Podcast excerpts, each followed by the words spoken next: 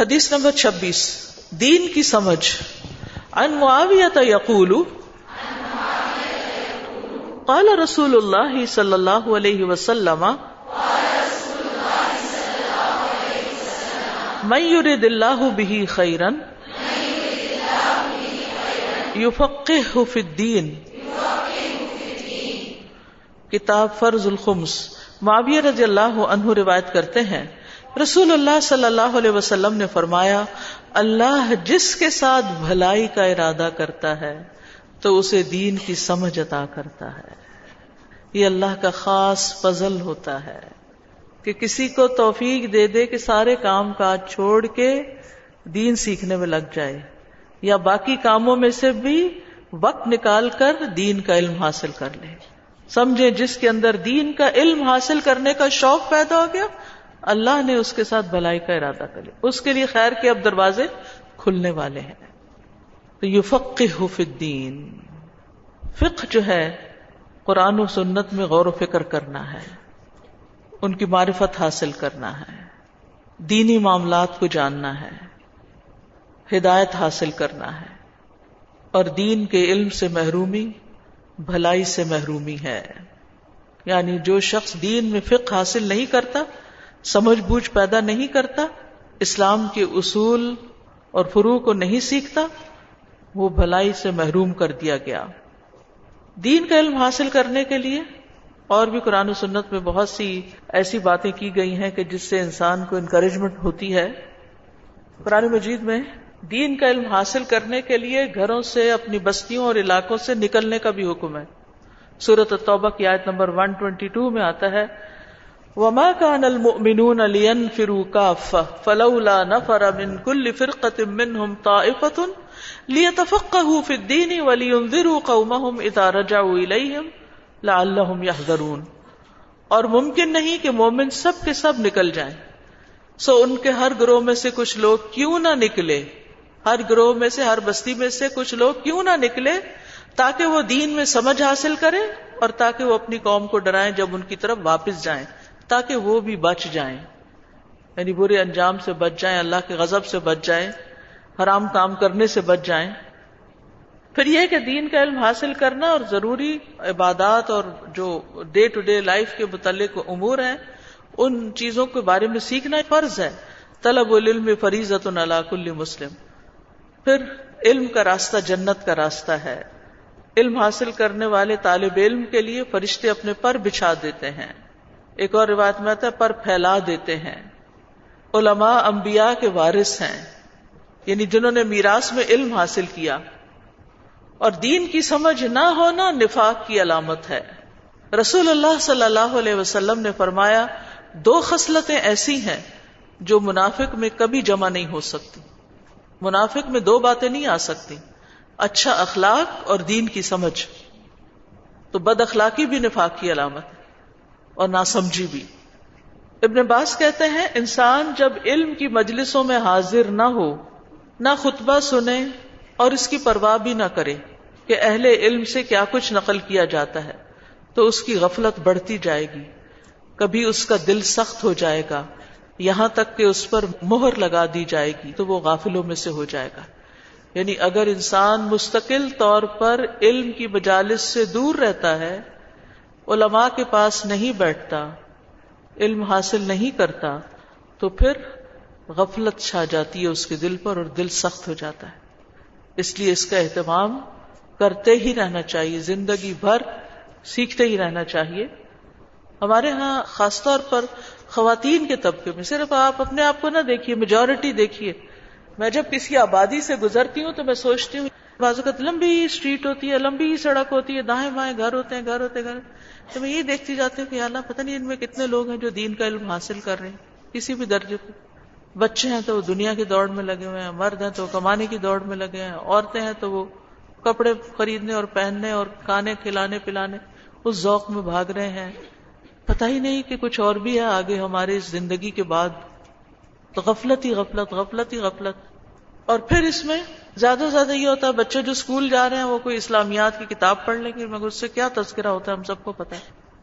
کیا یاد دہانی ہوتی ہے؟ اور مرد حضرات اگر اللہ توفیق دے تو جمعے کا خطبہ سن لیں گے میکسیمم اور خواتین نہ اسکول جا رہی ہیں، نہ جمعے کا خطبہ سن رہی ہیں، گھروں میں بیٹھی ہوئی ہیں، یا پارٹیز میں ہیں، یا بازاروں میں ہیں، جہاں علم سے کوئی واسطہ ہی نہیں۔ اور انہی کے ہاتھوں نسلیں پروان چڑھ رہی ہیں، جہالت کی گود میں۔ تو کیا بنے گا؟ اس وقت سب سے زیادہ شدید محنت کی جس چیز کے لیے ضرورت ہے، وہ اس علم کو عام کرنے کی، پھیلانے کی اور پھر صرف علم نہیں بلکہ عمل کی طرف توجہ دلانے کی علم کے راستے میں نکلنا، اللہ کے راستے میں نکلنا، لہذا اگلی حدیث ہے، حدیث نمبر ستائیس، اللہ کے راستے میں نکلنا۔ ان ابا تبنی رفا قولا ادرکنی ابو ابسن و انا اذهب الى الجمعه فقال، سمعت رسول اللہ صلی اللہ علیہ وسلم یقول،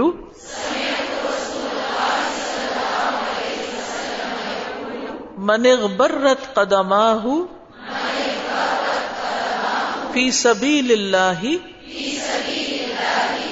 حرمہ اللہ علی النار. ابایا بن رفاع رضی اللہ عنہ سے روایت ہے کہ میں جمعہ کے لیے جا رہا تھا، اللہ کے رستے میں، کہ ابو ابس جن کا نام عبد الرحمان بن جبر تھا، انہوں نے مجھے پا لیا نہیں راستے میں مل گئے۔ تو انہوں نے کہا، میں نے رسول اللہ صلی اللہ علیہ وسلم کو فرماتے ہوئے سنا ہے، جس کے قدم اللہ کی راہ میں غبار آلود ہوئے اللہ اسے آگ پر حرام کر دے گا۔ اللہ کے راستے میں اگر پاؤں کو مٹی لگ گئی تو ان پاؤں کو پھر آگ نہیں چھوئے گی۔ تو یہ پاؤں کو مٹی کب لگتی ہے؟ جب انسان خوب چلتا ہے۔ اور پھر چلنا فی سبیل اللہ۔ فی سبیل اللہ سے مراد ایسے رستے پہ چلنا، ایسے کام کے لیے چلنا جس میں اللہ کی رضا کی تلاش ہو۔ کیا ہے؟ ایسے کام کے لیے چلنا جس میں اللہ کی رضا تلاش کی جا رہی۔ مثلاً آپ یہاں چل کے آئے ہیں۔ ہو سکتا ہے کوئی لوگ بس سٹاپ تک گئے ہوں، پیدل، کچھ گاڑی پہ بیٹھ کے آئے ہوں، کچھ کسی طرح، کوئی کسی طرح، کوئی دوسرے شہر سے آئے ہوں۔ اگر آپ کی نیت اللہ کی رضا حاصل کرنا تھی، تو آپ کا یہ سفر فی سبیل اللہ ہے۔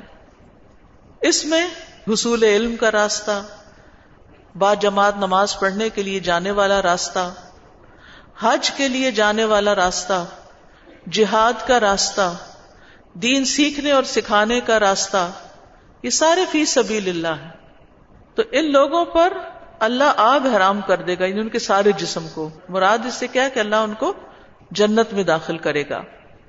تو اگر کوئی شخص اللہ کے راستے پہ چلتا ہے اور اس کے پاؤں میں مٹی لگ جاتی ہے تو اتنا اجر ہے، کہاں یہ کہ کوئی جان ہی قربان کر دے۔ اور اپنا وقت اور اپنا مال اور اپنا سب کچھ لگا دے تو اس کا کتنا بڑا اجر ہو؟ لکل درجات مما عملو ہر ایک کے درجے ہیں اس کے مطابق جو انہوں نے عمل کیے۔ تو عمومی طور پر اس حدیث میں آگاہ کیا گیا ہے کہ نیکی کے کاموں کے لیے پیدل چل کے جانے کی بڑی فضیلت ہے اور یہ بڑے نفع بخش اعمال میں سے ہے۔ اور یہ وہ اعمال ہیں جن سے بندہ بلند درجات حتیٰ کہ جنت الفردوس تک کا حقدار ہو جاتا ہے۔ اور ویسے بھی قدم لکھے جاتے ہیں۔ انا نحن نحيي الموتى ونكتب ما قدموا واثارهم ہم ان کے آثار یعنی پاؤں کے نشان بھی لکھ رہے ہیں کہ نیکی کے لیے کتنے اٹھائے۔ اس سے پہلے کہ آپ کے لیے چلنا پھرنا دوبر ہو جائے۔ اللہ نہ کرے گٹنوں کے امراض کا شکار ہو جائیں یا بڑھاپے کا شکار ہو جائیں۔ جتنا چل سکتے اللہ کے راستے میں چل لیں بھاگ دوڑ کر لیں۔ کیونکہ اس میں ویسے بھی اجر ہے، پاؤں کو مٹی لگنے کا بھی اجر تو اپنی جگہ ہے۔ قدم قدم لکھا جا رہا ہے۔ یہ بڑی خوبصورت بات ہے نا۔ اب جابر بن عبداللہ کہتے ہیں کہ مسجد نبی کے ارد گرد کچھ جگہ خالی ہوئی ایک قبیلہ تھا ان کا، بنو سلمہ۔ انہوں نے ارادہ کیا کہ وہ وہاں شفٹ ہو جائے مسجد کے قریب آ جائیں، گھر لے لیں۔ تو رسول اللہ صلی اللہ علیہ وسلم کو یہ بات پہنچی۔ تو آپ نے ان سے کہا، مجھے یہ خبر پہنچی ہے کہ تم مسجد کے قریب منتقل ہونا چاہتے ہو. انہوں نے کہا جی ہاں اللہ کے رسول ہم ایسا ہی کرنا چاہتے ہیں. آپ نے فرمایا، اے بنو سلمہ، اپنے گھروں میں رہو۔ دیا رکم دیا رکم تک تب آسا رکم اپنے جہاں رہ رہے ہو نا وہی رہو۔ تمہارے قدموں کے نشان لکھے جا رہے ہیں۔ تو اگر دور سے نماز پڑھنے آتے ہو تو اس کو بھی باعث ثواب سمجھو۔ اچھا ہم میں سے بعض لوگ نہ سمجھ کیا کہتے ہیں؟ ایک تو یہ جو آنے جانے میں وقت ضائع ہو جاتا ہے، یہ ہماری عام ٹرمینالوجی یہ آنے جانے میں بڑا وقت ضائع ہو جاتا ہے۔ یہ ضائع نہیں ہوتا۔ اس کو بھی آپ پروڈکٹیو بنا سکتے ہو اور یہ بھی لکھا جا رہا ہے۔ اگر آپ پیٹرول خرچ کر کے آ رہے ہیں تو، اور اگر آپ چل کے آ رہے ہیں تو، اور اگر کسی اور کو بھی ساتھ بٹا کے لا رہے تو، ہر ایک جو ہے وہ اپنا اپنا اجر کما رہا ہے۔ اور آج کے بعد اس کی ناقدری نہ کریں، ضائع ہونے کا لفظ یہاں سے ہٹا دیں۔ اور اس وقت کو آپ تسبیحات میں استعمال کریں، اپنی حدیثیں حفظ کرنے میں استعمال کریں اور اپنے کئی اور کام کر سکتے ہیں۔ یعنی ضروری نہیں ہوتا کہ ہم اس وقت کو بس صرف باہر لوگوں کے فتنے فساد کو ہی دیکھتے ہوئے گزارے کیونکہ گاڑی سے باہر دیکھتے ہیں تو پھر بڑی ناگوار چیزیں بھی دیکھنے کو ملتی ہیں۔ تو اپنی نگاہوں کی حفاظت بھی بندہ کر سکتا ہے۔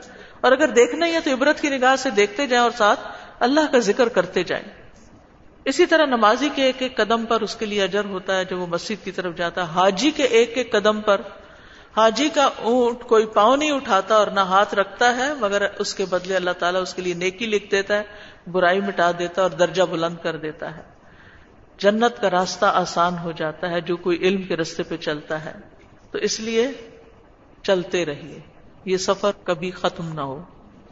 اگر روز نہیں اب پڑھنے کے لیے جا سکتے پڑھانے کے لیے، تو کم از کم ہفتے میں ایک دفعہ۔ صرف اس کو ہی کافی نہ سمجھے کہ گھر میں ہی رکھ لیں کلاس، جانا نہ پڑے۔ نہیں، نکلیں، جائیں، دروازے کھٹکھٹائیں۔ اور کچھ نہیں تو یہ پمفلٹ ہی اپنے دائیں بائیں چالیس چالیس نہیں تو چار چار گھروں میں ہی بانٹ دیں، جس سے یعنی اللہ کے راستے میں نکلنا ہوگا۔ ان کے پوسٹ باکس میں ہی ڈاکے ڈال کے آ جائیں۔ تو مطلب کئی طریقے ہو سکتے ہیں نیکی کمانے کے۔ اسی طرح مریض کی عادت کے لیے نکلنا۔ ستر ہزار فرشتے دعائیں بخشش کرتے ہیں۔ رات کو نکلے تو صبح تک اور صبح نکلے تو رات تک۔ تو خیر کے کسی کام کے لیے نکلنا پڑے، کسی شخص کے ساتھ جانا پڑے۔ بعض لوگ ہوتے ہیں نا، ان کو ضرورت ہوتی ہے، ہماری اکیلے نہیں جا سکتے۔ ان کو پتا نہیں ہوتا۔ تو وہ شاید ابن عباس کا کال ہے نا کہ کسی کی حاجت کے لیے اس کے ساتھ جانا میرے نزدیک مسجد نبی میں ایک ماہ کے اعتکاب سے زیادہ افسل ہے کہ کوئی ضرورت مند مجھے اپنے ساتھ لے جانا چاہتا ہے۔ کئی دفعہ ایسا ہوتا ہے نا، کسی کو ہاسپٹل جانا ہے گھبرایا ہوا ہے، ٹیسٹ ہیں اس کے، اکیلے نہیں جانا چاہتا، آپ ساتھ چلے جائیں۔ یہ بھی نیکی کے رستے کا سفر ہے۔ اور مقصد یہ نہ ہو کہ کل یہ بھی میرے ساتھ آئے، مقصد یہ ہو کہ اللہ کی رضا حاصل ہو۔ میں بڑے عرصے سے اپنے ہسبینڈ کو موٹیویٹ کر رہی تھی کہ وہ احادیث کو بھی دیکھیں، ان کو بھی پڑھیں۔ ہر وقت قرآن پڑھتے تھے اور بالکل نہیں سنتے تھے اس بات کو۔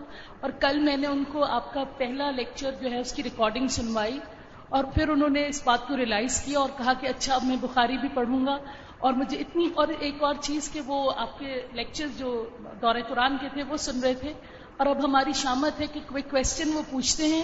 اور اگر اکارڈنگ ٹو یو نہ ہو ہو اور آپ کے جواب کے مطابق اور آپ کے بتائے تو وہ بالکل نہیں مانتے تو بہت الحمد للہ اللہ کا بہت کرم اللہ تعالیٰ ہمیں صحیح علم عطا کرے اور استاذہ یہ جو حدیث ابھی ہم نے پڑھی ہے اس کو ہمیں سب مردوں کے اندر بھی عام کرنا چاہیے کہ جمعے کے لیے جانا بھی آگ سے نجات کا ذریعہ بن سکتا خاص طور پہ اپنے چھوٹے بچوں کو تو ہم انکریج کر سکتے ہیں نا کہ جب وہ سستی کرتے ہیں۔ دیکھیے یہ تو گھر سے نکلنے کی بات ہے نا۔ گھر کے اندر بھی قدم اٹھانا نیکی کا کام۔ کسی کو پیاس لگی اٹھ کے پانی لا کے دے دینا۔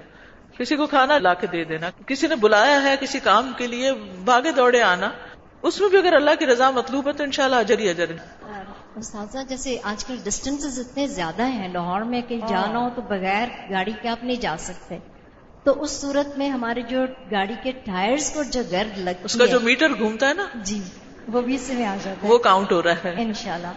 اچھا استاذہ دوسری چیز ہمارے جو مرد نکلتے ہیں گھر سے کمانے کے لیے نکلتے ہیں فیملی کو جی رزق کے حلال جی، کمانے کے لیے نکلتے ہیں وہ جی۔ بھی اللہ کے راستے میں ہی ہوتے ہیں۔ استاذہ مجھے تو برکت کا صحیح مطلب سمجھ آ رہا ہے کہ برکت کا مطلب اضافہ تو ہے لیکن توقع سے بڑھ کے جو اللہ تعالیٰ ہمیں دے رہے ہیں نا یہاں پر۔ وہ سمجھ سے باہر ہے۔ کتنی احادیث ہم پڑھ رہے ہیں رمضان میں سیری کے حوالے سے پھر رمضان میں قیام کے حوالے سے اللہ کے راستے میں نکلنا ہم تو سوچ بھی نہیں سکتے کہ اتنی زیادہ اللہ تعالیٰ ہمیں چیزیں دے رہے ہیں۔ ہماری اتنی سی ایفرٹ ہے۔ اللہ ہمیں کیا کچھ دے رہے ہیں گناہوں کی جو سزا ہے نا اس پہ بہت کنفیوژن ہوتی ہے۔ جب انسان بیمار ہوتا ہے نا پھر لگے ایسے لگتا ہے اللہ سے مایوسی آنے لگتی ہے کہ شاید ہمیں گناہوں کی سزا مل رہی ہے نا۔ تو استغفار کرنی چاہیے۔ مایوس ہونے کی بجائے دل مطمئن نہیں ہوتا۔ ایک گلٹ ہوتی ہے وہ شیطان کا وسوسہ ہوتا ہے پھر۔ اللہ کی رحمت سے مایوس نہیں ہونا چاہیے۔ یہ شیطان ہوتا ہے جو ہمیں اللہ کی رحمت سے مایوس کرتا ہے۔ حدیث نمبر اٹھائیس، علم کو پھیلانا۔ ان عبد اللہ ابن عمر ان النبی صلی اللہ علیہ وسلم قال، بلغوا انی ولو آیا وحدثوا عن بنی اسرائیل ولا حرج. ومن كذب علي متعمدا. فليتبوأ مقعده من النار. کتاب احادیث الانبیاء. عبداللہ ابن عمر رضی اللہ عنہما سے روایت ہے کہ نبی کریم صلی اللہ علیہ وسلم نے فرمایا میری طرف سے لوگوں کو پہنچا دو یعنی اللہ کے احکام۔ اگرچہ ایک آیت ہی ہو، دوسروں کو بتاؤ، خواہ ایک آیت ہو۔ بنی اسرائیل سے روایت کرو، اس میں کوئی حرج نہیں۔ اور جس نے مجھ پہ جان بوجھ کر جھوٹ بولا، تو اسے چاہیے کہ وہ اپنا ٹھکانہ آگ میں بنا لے۔ تو تین چیزیں اس حدیث میں بیان کی گئی ہیں۔ نمبر ایک یہ کہ اگر کسی نے صرف ایک آیت سیکھی ہے، تو وہ اس ایک آیت کو دوسرے کے ساتھ شیئر کر سکتا ہے۔ کس کس کو کل اللہ عہد آتی ہے؟ تو یہ تو آپ کسی کو سکھا ہی سکتے ہیں نا۔ سکھا سکتے ہیں نا۔ تو اس حدیث پہ عمل ہو جائے گا کہ بل انی ولو آیا۔ صحابہ نے اس پر عمل کیا تو آج دین ہم تک پہنچا۔ ٹھیک ہے نا؟ دوسری چیز، بنی اسرائیل سے روایت کرو، اس میں کوئی حرج نہیں۔ لیکن اس میں ایک کنڈیشن ہے۔ وہ کیا ہے؟ کہ کوئی ایسی چیز نہ ہو جو نبی صلی اللہ علیہ وسلم کی لائی ہوئی باتوں سے ٹکراتی ہو۔ تیسری چیز، نبی صلی اللہ علیہ وسلم سے کوئی غلط بات منسوب نہ کی جائے، جھوٹی حدیثیں نہ بیان کی جائیں۔ سنی سنائی ادھر ادھر کی حدیثیں آگے روایت نہ کی جائیں جب تک ان کی ویریفیکیشن نہ ہو جائے اوتھینٹیکیشن نہ ہو جائے۔ تو اسے یہ پتا چلتا ہے کہ بصیرت کی بنا پر آگے پہنچانا چاہیے۔ ان شرائط کو مد نظر رکھتے ہوئے آگے پہنچانا چاہیے۔ آگے پہنچانا تو لازم ہے، سستی نہیں کرنی چاہیے، تبلیغ کرنی چاہیے۔ خواہ کم علم ہی کیوں نہ ہو، تو جتنا تھوڑا سا ہے اسی کو شیئر کر لے جیسے اگر کسی کے پاس زیادہ مال ہے تو زیادہ بڑے بڑے صدقات کرے اور جس کے پاس تھوڑا ہے وہ تھوڑا کر دے۔ لیکن کوئی یہ نہ کہے کہ میں تو صدقہ کر ہی نہیں سکتا کیونکہ میرے پاس تو بہت ہی تھوڑا ہے۔ تو علم کا بھی صدقہ ہوتا ہے۔ لیکن آگے پہنچانے کے لیے بات کی تحقیق کرنا لازم ہے، شرط ہے۔ آیت کہہ رہے کسی چیز کو تو واقعی یقین ہو کہ یہ آیت ہے۔ یہ نہ ہو کہ آپ اس کو کہیں یہ آیت ہے اور وہ آیت نہ ہو۔ کیونکہ اللہ سبحانہ تعالیٰ نے نبی صلی اللہ علیہ وسلم کو فرمایا کل ہی سبیلی ادعو اللہ اللہ بصیرت انا ومن اتبانی کہہ دیجیے، یہی میرا راستہ ہے۔ میں اللہ کی طرف بلاتا ہوں پوری بصیرت کے ساتھ۔ میں بھی اور جنہوں نے میری پیروی کی، تو ہم سب کس کی پیروی کرنے والے ہیں؟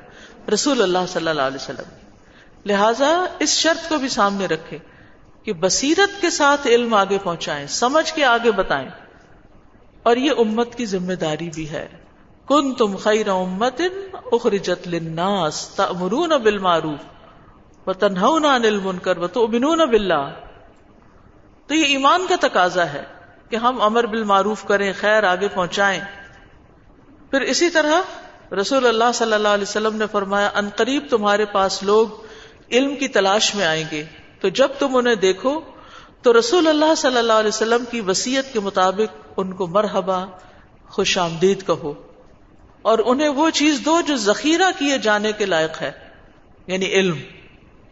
امام ابن ماجہ کے استاد محمد بن حارث کہتے ہیں کہ میں نے اپنے استاد حکم بن ابدو سے پوچھا، قابل ذخیرہ چیز دینے سے مراد کیا ہے؟ انہوں نے فرمایا، اس کا مطلب ہے انہیں علم سکھاؤ۔ علم سکھاؤ۔ یعنی سیکھ کے صرف اپنے تک نہیں، رکھو، آگے سکھاؤ۔ اب یہ کتاب ہے نا آپ کے پاس؟ تو اب آپ کے پاس لکھی ہوئی حدیثیں موجود ہیں۔ آپ ان کو ڈبل چیک کر سکتے ہیں کتاب اصل سے۔ ترجمہ بھی لکھا ہوا موجود ہے۔ تو اتنی اتنی بات تو آپ دوسرے کو سکھا ہی سکتے ہیں۔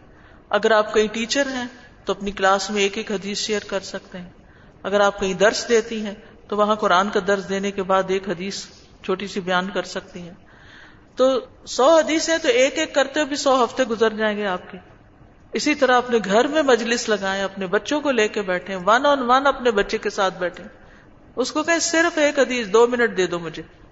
صرف ایک بات پڑھیں گے، زیادہ نہیں پڑھیں گے۔ اور پھر ڈسکشن کریں بلکہ ان سے پڑھوائیں۔ اور انہیں سے پوچھیں کہ کیا سمجھتے ہیں اور کیا کرنا چاہیے۔ پھر کسی کو اللہ کی طرف بلانا سب سے افضل عمل ہے۔ سب سے افضل بات ہے۔ ومن احسن قولا ممن دعا الى الله وعمل صالحا وقال انني من المسلمين۔ اور اس شخص سے اچھی بات کس کی ہو سکتی ہے جس نے اللہ کی طرف بلایا اور نیک عمل کیے اور کہا میں فرما برداروں میں سے ہوں۔ آگے پہنچانے والے کے لیے نبی صلی اللہ علیہ وسلم کی دعا ہے، اللہ اس شخص کو تر و تازہ رکھے۔ جس نے ہم سے کوئی بات سنی پھر اسے دوسروں تک پہنچایا۔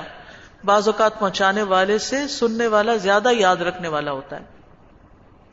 اللہ تعالی کی ساری مخلوق دائی کے لیے خیر کی دعا کرتی ہے۔ معلم الناس الخیر۔ دائی کے لیے استغفار کرتی ہے۔ علم والوں کے لیے ہر چیز بخشش کی دعا کرتی ہے تک کہ سمندر میں مچھلیاں بھی۔ ابو اماما بیان کرتے ہیں، نبی صلی اللہ علیہ وسلم نے فرمایا، جو شخص صبح کے وقت اس لیے مسجد کی طرف نکلا کہ بھلائی سیکھے یا سکھائے، تو اس کے لیے پورا حج ادا کرنے والے کی مثل اجر ہے۔ یعنی نماز کے علاوہ کوئی خیر کی بات بھی دوسروں کے ساتھ شیئر کرے۔ علم سیکھنا اور سکھانا دنیا کی لانت سے بچنے کا سبب ہے۔ آگے نہ بیان کرنے والے کی مذمت بھی کی گئی ہے۔ اس شخص کی طرح اس کو قرار دیا گیا جو خزانہ جمع کرتا ہے، پھر اسے خرچ نہیں کرتا۔ اور قرآن مجید میں سخت وعید بھی آئی ہے ان الذین یکتمون ما انزلنا من البینات والہدا من بعد ما بیناہ للناس فی الكتاب اولئک یلعنہم اللہ ویلعنہم اللعنون بے شک جو لوگ اس کو چھپاتے ہیں، جو ہم نے واضح دلیلوں اور ہدایت میں سے اتارا ہے، اس کے بعد کہ ہم نے اسے لوگوں کے لیے کتاب میں کھول کر بیان کر دیا۔ ایسے لوگ ہیں کہ اللہ ان پر لانت کرتا ہے اور سب لانت کرنے والے ان پر لانت کرتے ہیں۔ لیکن جتنا علم ہو اتنا بتا دیں جو نہیں پتا کہ لا ادری، مجھے نہیں پتا۔ بغیر علم کے فتوے نہیں دیں۔ اپنے پاس سے باتیں نہیں گھڑیں۔ نبی صلی اللہ علیہ وسلم نے فرمایا، جس کسی نے علم کے بغیر فتوا دیا تو عمل کرنے والے کا گنا فتوا دینے والے پر ہوگا۔ تو جو بات نہیں پتا، اسے کہ نہیں پتا، کوئی فرق نہیں پڑتا۔ آپ کی شان میں کوئی کمی نہیں ہوگی۔ اگر آپ کہہ دیں کہ مجھے نہیں پتا، ٹھیک ہے؟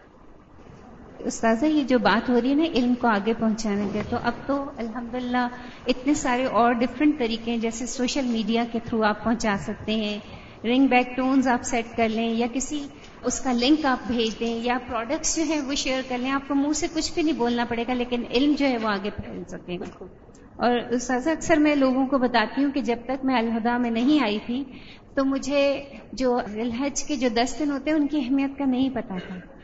اور میرے خیال میں عوام الناس کی زیادہ بڑی تعداد کو نہیں پتا اور کتنی زندگی کے ایسے سال گزر گئے کہ ہم اس میں کوئی خاص عمل نہیں کر سکتے۔ استاذہ، جب میں کلاس لیتی ہوں تو اکثر لوگ مجھے نا فیس بک سے حدیث سینڈ کرتے تھے نا، تو حدیث ساری فیک تو میں نے ان سے کہنا کہ آپ لوگ اتنے بکس ہیں، اتنا تھا، اسے چیک کر کے تو آگے فارورڈ کیا کریں، کیونکہ آپ فارورڈ کر دیتے اور سب کا گنا آپ کے اوپر آئے گا۔ تو اس کے بعد الحمدللہ میں نے حدیث کو سیکھی اور اس کو آگے بتانا شروع کیا۔ لیکن مجھے ایک کمی یہاں پہ لاہور میں جو محسوس ہو رہی ہے کہ ہمارے لیے احادیث کے لیے کوئی پراپر کلاس نہیں سارا کچھ نہیں ہے۔ جو اتنا مجھے شوق ہے حدیث کا میں نے پورے لاہور میں پتا کیا کہ ہمیں پراپر کوئی کلاس ملے ہمیں سے پتا چلے کہ کیسے اب انشاءاللہ شروع ہوگی انشاءاللہ آپ فکر نہیں کریں۔ ہر کلاس اور ہر برانچ میں قرآن کی کلاس کے ساتھ ساتھ حدیث کی کلاس بھی شروع کی جائے۔ اسی طرح وقتاً فوقتاً صحیح احادیث میں شیئر بھی کرتی رہتی ہوں، دعائیں بھی شیئر کرتی رہتی ہوں، جو فیس بک پیج ہے۔ میں کیا بلکہ میری ٹیم کرتی رہتی ہے اس میں۔ تو ان احادیث کو لے کے آگے آپ مزید شیئرنگ کر سکتے ہیں تاکہ صحیح علم جو ہے وہ لوگوں تک پہنچے۔